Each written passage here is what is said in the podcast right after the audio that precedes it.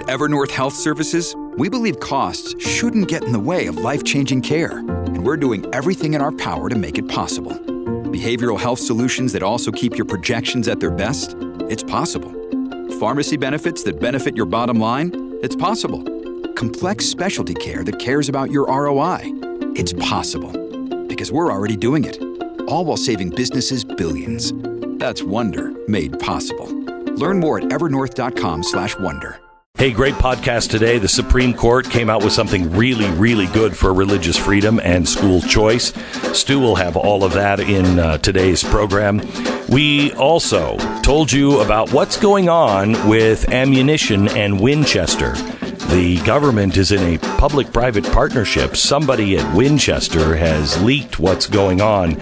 That's why you're finding it very difficult to be able to find 556 or 223 in the last few days. That's the number one ammunition for the modern sporting rifle, otherwise known as the AR 15. The government is trying to stop the commercial sales on that. That's first out of the chute.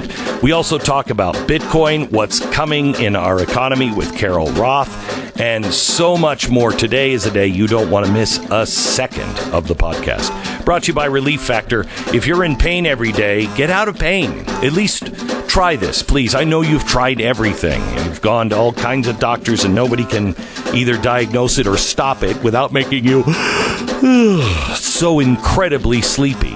Here's what I want you to do. I want you to go to um, relieffactor.com, relieffactor.com, or call 1 800 4, the number 4, relief. 1 800 4 relief, or relieffactor.com. Order the three week quick start. 70% of the people who try it go on to order more. Get out of pain and get your life back with relieffactor.com.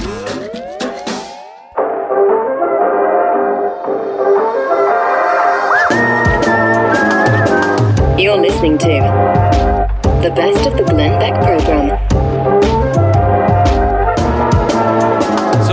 Was a story, I think it was last week in the Federalist, and we saw it and we began to do our own homework on it um, and, because it was very, very disturbing. And um, it came out of the Federalist. While Democrats claim to engage in talks on bipartisan gun legislation in good faith, the White House is behind the scenes trying to shut down nationwide ammunition sales. In northeastern, or sorry, northwestern Missouri, major government-owned ammunition plant is now facing closure as the Biden administration escalates its war on American gun owners. Uh, the Lake City Ammunition Factory is one of the largest manufacturers of um, uh, 556 and 223 ammunition, which is the most popular caliber for the most targeted firearm in the country, the AR-15. In operation since 1941 to produce ammunition for the U.S. Army, the government contracts with the private firm Winchester to run the enterprise and sell any excess supplies to the open market. So here's what happened. Winchester called them, I'm sorry, uh, the government called Winchester, apparently, allegedly, and said, you know, uh, you got a cute little business going on here. Uh, and uh, and it'd be horrible for something to happen to that business. You know what I'm saying? Uh, so what I'd like you to do is uh, maybe uh, maybe stop selling the uh, thirty percent of the ammunition to the private market. And Winchester said, most likely, well, if we do that, then if there's a war, we can't ramp up to be able to make more ammunition for the war machine. I don't think you heard me you're going to stop selling that ammunition. Now, celebrity voices are impersonated in this scenario, but I think that's pretty much what happened there. Otherwise, maybe we find somebody else to make our ammunition. You know what I'm saying? So, uh, public private partnerships always work out so very well. So, we started doing our homework. Uh, it looks like Susan Rice was involved in this. Um, but again, nobody's talking because they're all afraid of their legs being broken. One group that we have spoke to uh, that knows the situation uh, very well is the National Shooting Sports Foundation, and we have Larry Keane on with us. Hello, Larry. How are you? Uh, good to be with you, Glenn. How are you? Uh, very good. Very good. So, um, you know, I know, I know it wasn't quite as mob like. Uh, perhaps with Susan Rice involved, maybe it was more. But can you tell me, is the gist of what I just said correct? Uh, I mean, basically, yes. Winchester was contacted by the Army that runs or owns the Lake City ammunition facility that Winchester runs under a contract. And they were told that the Army is considering uh, issuing a policy edict in which Winchester would no longer be able to sell into the commercial market excess ammunition above um, the needs of the military to the commercial market, which accounts for between 30 and 40 percent of the market for 5.56 ammunition, which is the caliber most commonly uh, chambered for modern sporting rifles, including the AR-15. so it would have a des- devastating effect on the commercial market for gun owners, as well as to harm national security, security and military preparedness. So there's a couple of things here. First of all, let's talk about the commercial side. The commercial side, you drop 30 to 40 percent. Your price, I've read, your price of ammunition would go up three to four times. Is that true? Uh, obviously, uh, you know, economics being supply and demand. If you cut the supply that is already um, strained by 30 plus percent, it's going to have a significant impact on the price in the commercial market for sure. It's also going to have an impact on what the military pays for ammunition manufactured at the Lake City uh, facility because uh, the, the cost, the economics of running that business for Winchester would change dramatically. So the other the other part of this is for the military, not just in cost, but the reason why, if I'm not mistaken, the reason why uh, Winchester um, has that 30% and they make 30 or 40% of the commercial market is so they have the staff in case there's ever a major war. They have the staff. They don't have to ramp up. They can just shift all of that over to the military immediately. So we have enough ammunition to be able to fight a war. Is that true? That's precisely correct. And if they can't sell into the commercial market, those employees are gone. That production capacity is gone. And in a surge situation, let's say hypothetically we were engaged in a shooting war with an adversary like Russia, China, or something, the ability of Winchester to meet that surge in demand would not exist. We would not be able to meet that need. Whereas now they can. They can simply shift that production from the commercial market to to the priority of meeting the needs of the warfighter. So that ability is gone. Then uh, we can't meet surge in demands, and the price that the military pays for the ammunition they get now, even in a non-surge situation, would go up considerably.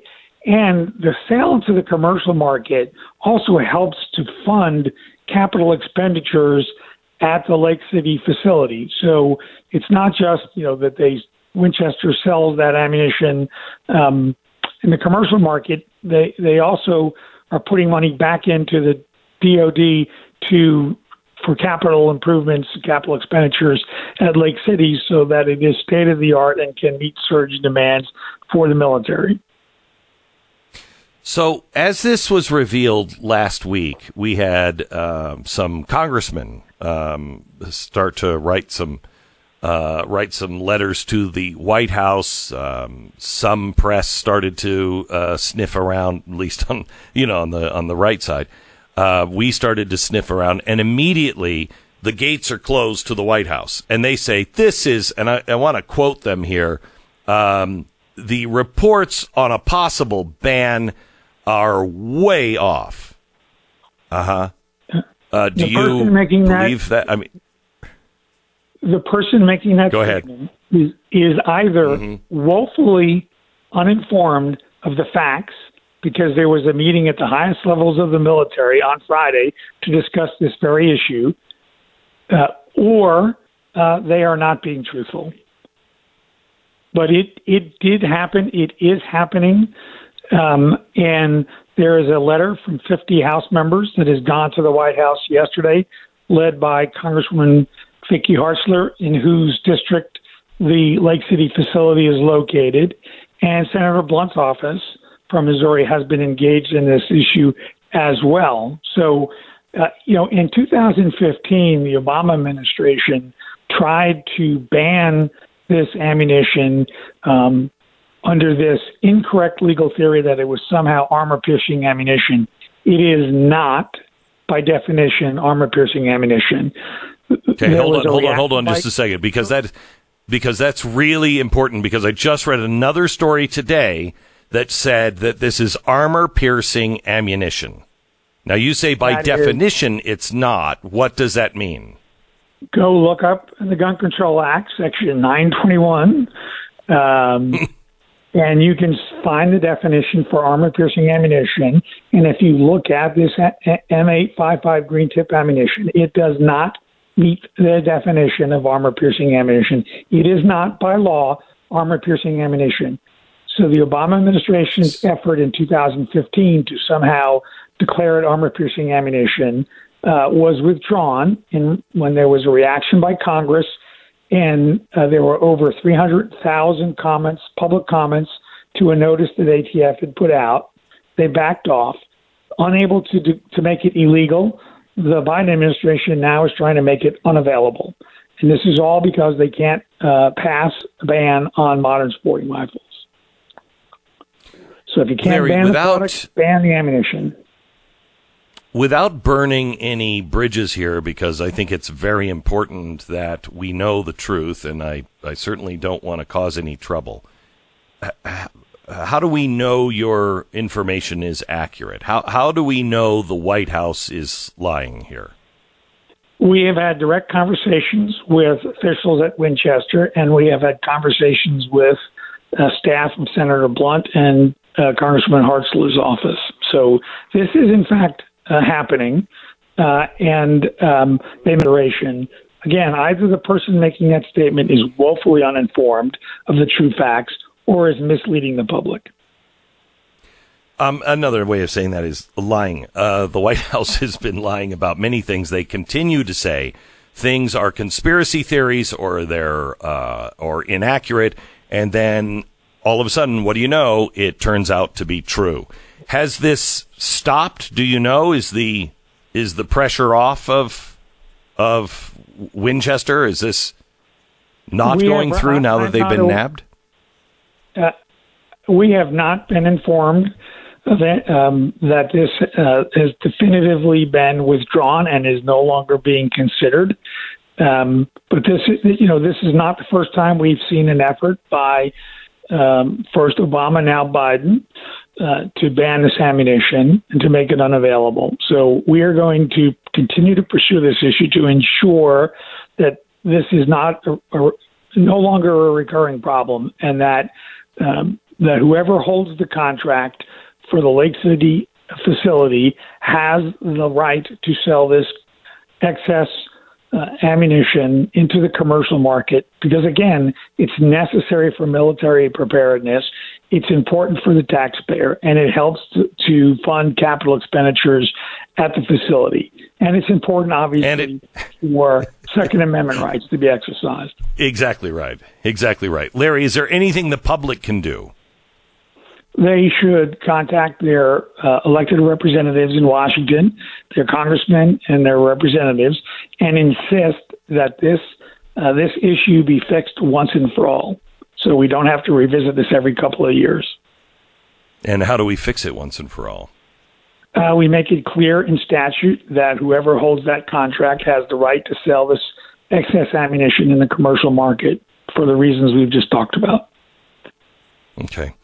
Uh, thank you so much, Larry. I appreciate it. I appreciate everything that you guys are doing, uh, keeping our Second Amendment right uh, safe. Thank you. Um, appreciate it. We'll stay in touch. That's Larry Keane. He's from the National Shooting Sports Foundation about the uh, Missouri ammunition plant that the Biden administration is trying to curtail, which would uh, cut off a third to 40 percent of the 223 and 556 ammunition, which is the ammunition used by modern sporting rifles. This is the best of the Glenn Beck program, and we really want to thank you for listening.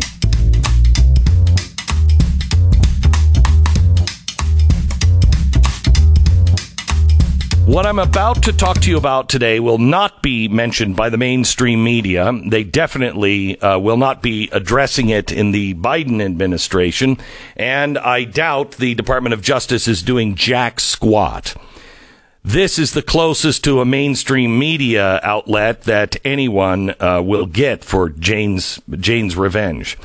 Two weeks ago, the Department of Homeland Security issued a terrorism threat advisory bu- bulletin where they warned, and I quote, individuals who advocate both for and against abortion have on public forums encouraged violence. So if you are pro life, apparently you're just as dangerous as some of these insane abortion enthusiasts that are showing up to the Supreme Court justice's home. Um, Biden's DOJ has equated the current breakout of violent acts surrounding abortion to both sides of the equation. How many participants of the March of Life have showed up to a Supreme Court justice's home, you know, to, to even march, let alone show up to kill?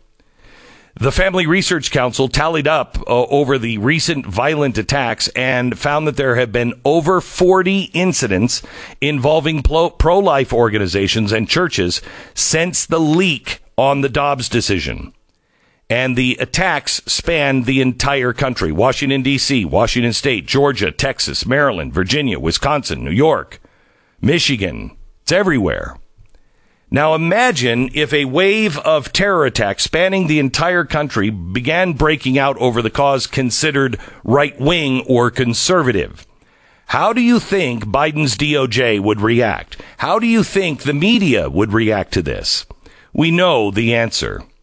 But this is a relatively new phenomenon when it comes to terror. Back in the 1960s, 70s, and 80s, we knew exactly what the left wing extremists were all about. We were fighting a war against global communism. And we knew that fear was their weapon, and both the government and the media called them on it. Here's just a short list of some of the left wing extremist groups the Weather Underground, the Symbionese Liberation Army, the United Freedom Front, FALN, and the May 19th Communist Organization that included members of the Black Panthers. Even with an active campaign to expose them and catch them and prosecute them, these left wing terrorists uh, were responsible for an insane amount of criminal acts and bombings and murders.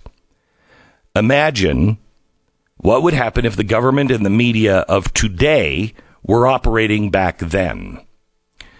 Well, we've gotten a little taste. As the Democrats began to turn a blind eye to the left wing violence in the 1990s, things began to spiral out of control. Have you ever heard of the Animal Liberation Front or the Earth Liberation Front? Most haven't, but between 1996 and 2002, they were responsible for 600 criminal acts that caused over $42 million in damages. But those guys are rookies. The Black Lives Matter and Antifa violence in 2020 alone resulted in multiple deaths and one to two billion dollars in damage. We went from a nation of laws and law enforcement to a nation of, no, I'm reimagining this violence is mostly peaceful. It's mostly peaceful firebombs, murders, and chaos. The problem is, is the Democratic Party just stopped caring. They realized that fear is a very powerful weapon. And in 2001, Bill Clinton pardoned Patty Hearst, who helped one radical Marxist group commit armed robberies. Then he pardoned Weather Underground members Susan Rosenberg and Linda Evans. Rosenberg was convicted of possessing 740 pounds of dynamite, and Evans was convicted for helping uh, to bomb the U.S. Capitol. You've seen the pictures recently. It was much, much, much, much worse than anything that happened on January 6th. So in 2017, Obama then commuted the sentence of Oscar Lopez uh, Rivera. He helped lead the Marxist group FALN. That group from 1974 to 1983, as he was leader, they were responsible for more than 130 bombings, four deaths, and dozens wounded. Are you noticing a pattern here? The people who are getting released by our Democratic presidents are all terrorists. This is the modern American left. They pardon or commute the sentences for Marxist terrorists. But a nationwide campaign to attack churches and pro life organization, that goes on now in silence. Why? Well, I think it's consistent. They've refused to bat an eye when the son of two Weatherground uh, underground uh, members, uh, uh, uh, how do you say his last name? Boudin? Yeah, Chesa Boudin who runs the district, who runs for district attorney in San Francisco. That is that is the son. Then they try and run uh, PR as he's blamed for massive crime waves that ultimately ended in his recall. The Democratic Party. They see fear as a weapon. Maxine Waters told her supporters to follow the GOP politicians everywhere they go. It's why Keith Ellison tweeted a photo, photo of himself holding a copy of the Antifa handbook. It's why Jen Psaki would never say the Biden administration condemned the abortion protests outside of Kavanaugh's home. They want you to be afraid. They want you to be subdued. They want you to be broken. Over 40 attacks on pro life organizations and churches. And it appears that the Justice Department is ignoring it. Where are they? Let me show you again a poster from the Night of Rage. This is a poster that is on the streets of the District of Columbia today as we wait for more results from the Supreme Court. Posters everywhere in New York. DC call to action. Night of Rage. The night SCOTUS overturns Roe versus Wade hit the streets. You said you'd riot. To our oppressors, if abortions aren't safe, neither are you. Jane's Revenge. Where's the DOJ on this? In May, a pro life organization, Madison, Wisconsin, attacked with a Molotov cocktail. Also vandalized with the words, if abortions aren't safe, then neither are you. Hmm. Sound familiar? Now, it wasn't immediately known who was responsible, but an anonymous intermediary reached out to investigate uh, journalist Robert Evans claiming responsibility. I'm sorry, they reached out to investigative reporter Robert Evans claiming responsibility.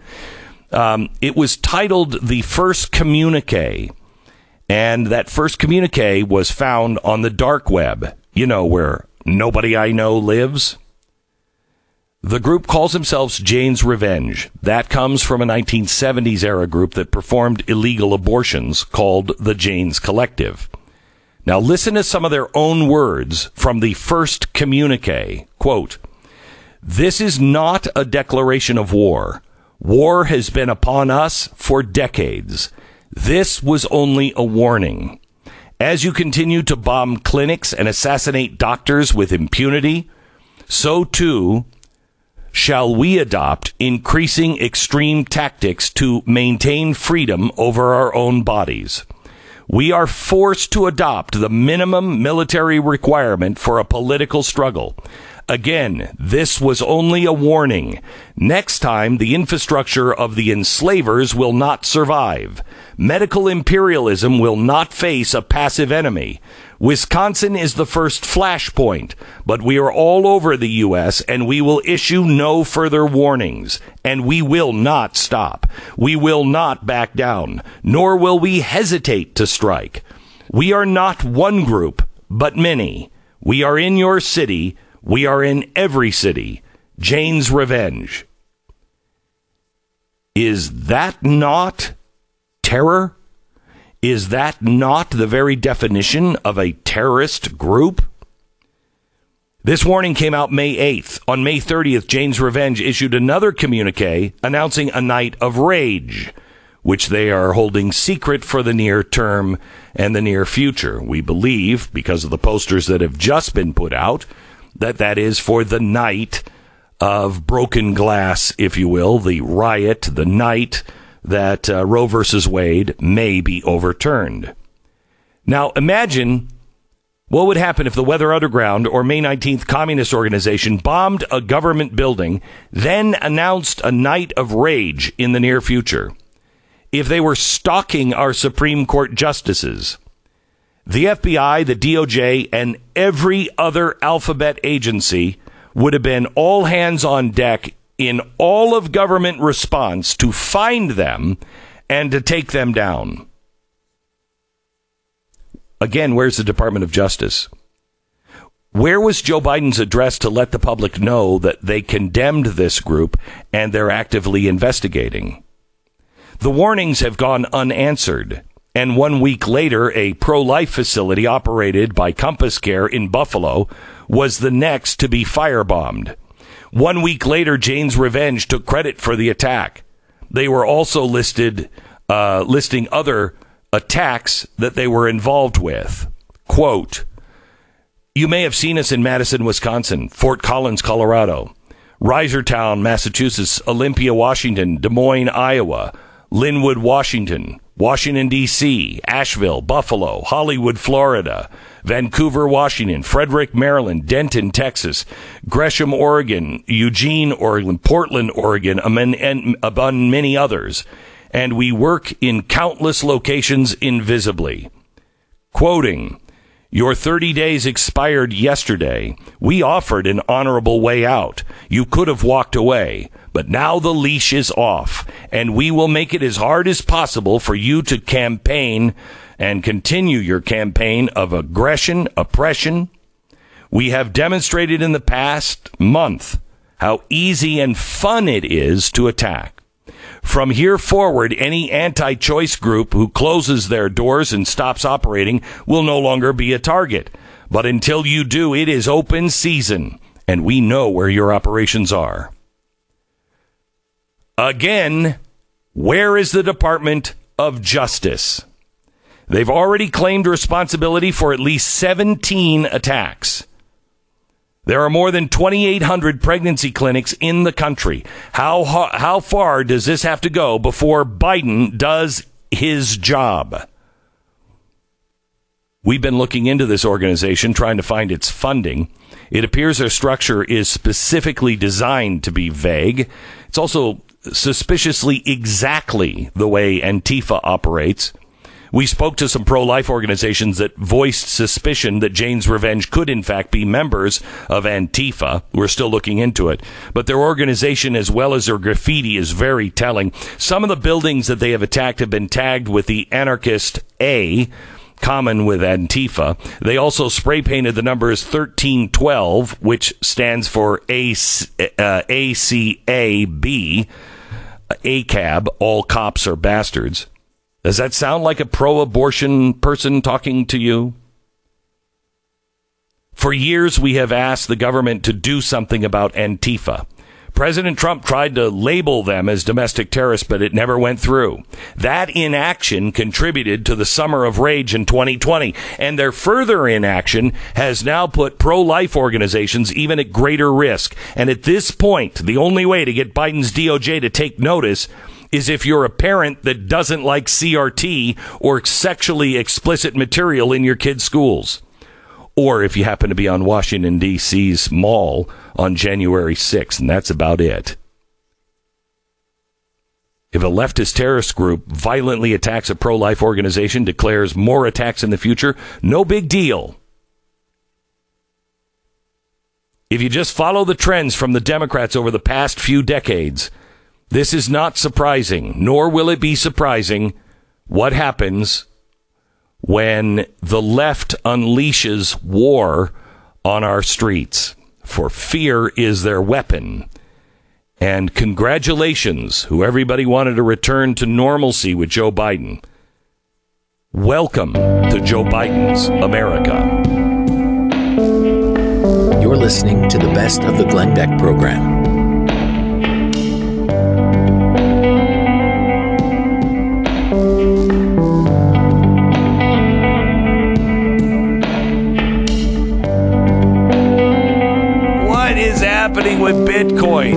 Is is the cryptocurrency thing over or or what? What's happening?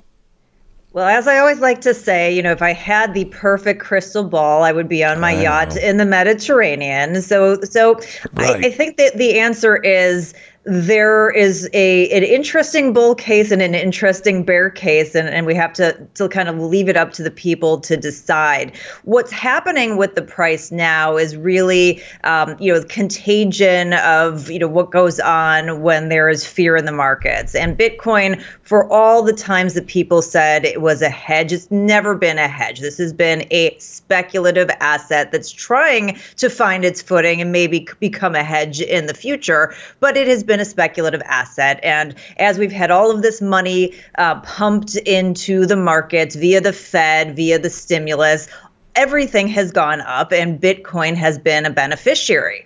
So now that the Fed is reversing course, we don't have stimulus, we're getting tightening monetary policy, um, everything is going down and Bitcoin is going down with it.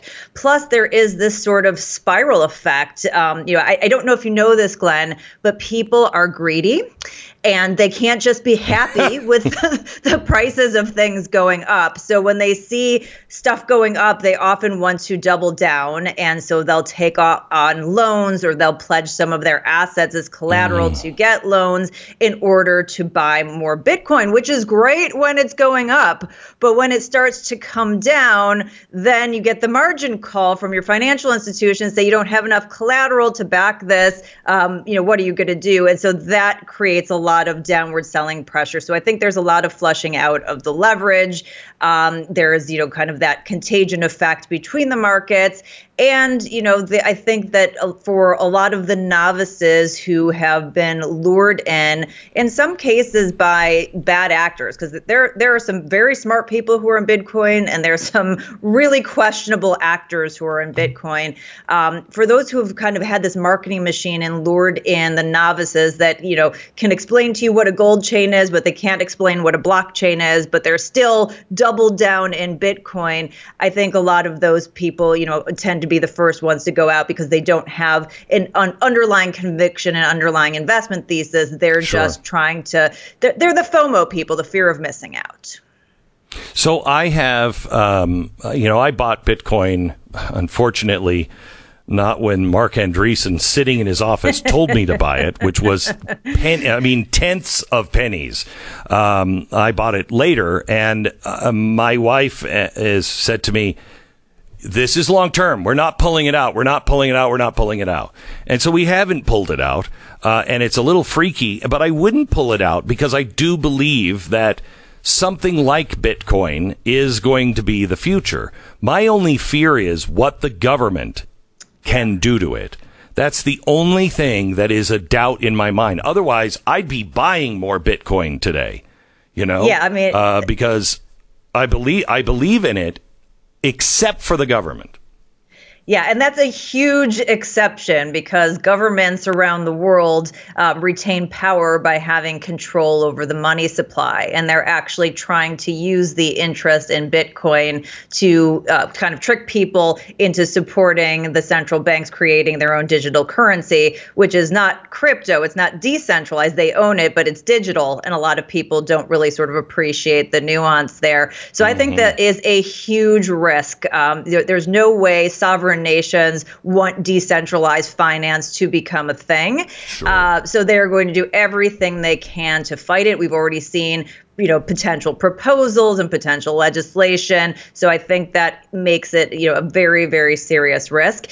And you know there's a, a, topic i think that's related to this that people need to understand and it's the concept of total returns versus risk adjusted returns. You know you can go out and spend a dollar on a lottery ticket and you could win the powerball. You could win it 100 million dollars. Your mm-hmm. return is phenomenal But on a risk adjusted Right. basis, for every person who does that, most people are going to lose the dollar.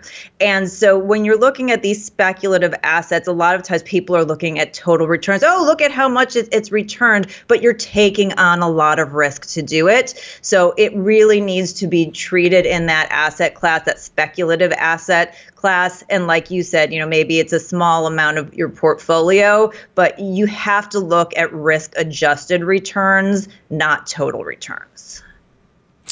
Um, Carol, I want to talk to you about uh, something that I've been reading a lot about from from people like you and economists, etc. And some are saying, and some are denying, that deflation is coming. And as I was reading, I've been studying up on the Great Depression recently, um, and uh, as I was reading what what happened there, the the stock market crashed and everybody freaked out and they ran to the banks. We saw It's a Wonderful Life. They ran to the banks. They got their money out. Uh, the banks closed. They had to reset everything. But people were so fearful that they held on to their dollars and they weren't spending those dollars. And so as I'm, I'm reading this and I'm thinking, this seems like a no brainer to think this is coming. And I'd like you to talk me down from this tree. Um, I, I could very easily see a situation where our food and our fuel is so expensive it breaks the back of most consumers. They just are they're just living for food and fuel and heat and you know they're living at the bare necessity which means they don't have any money to go out and buy new clothes. They don't have anything to buy non essentials. Would it not be, is it not possible to have super high inflation on some products and super uh, low deflation, prices that are, are crazy because they, they nobody's buying them in, in Yeah, I other mean- categories? Is that possible to have both of those?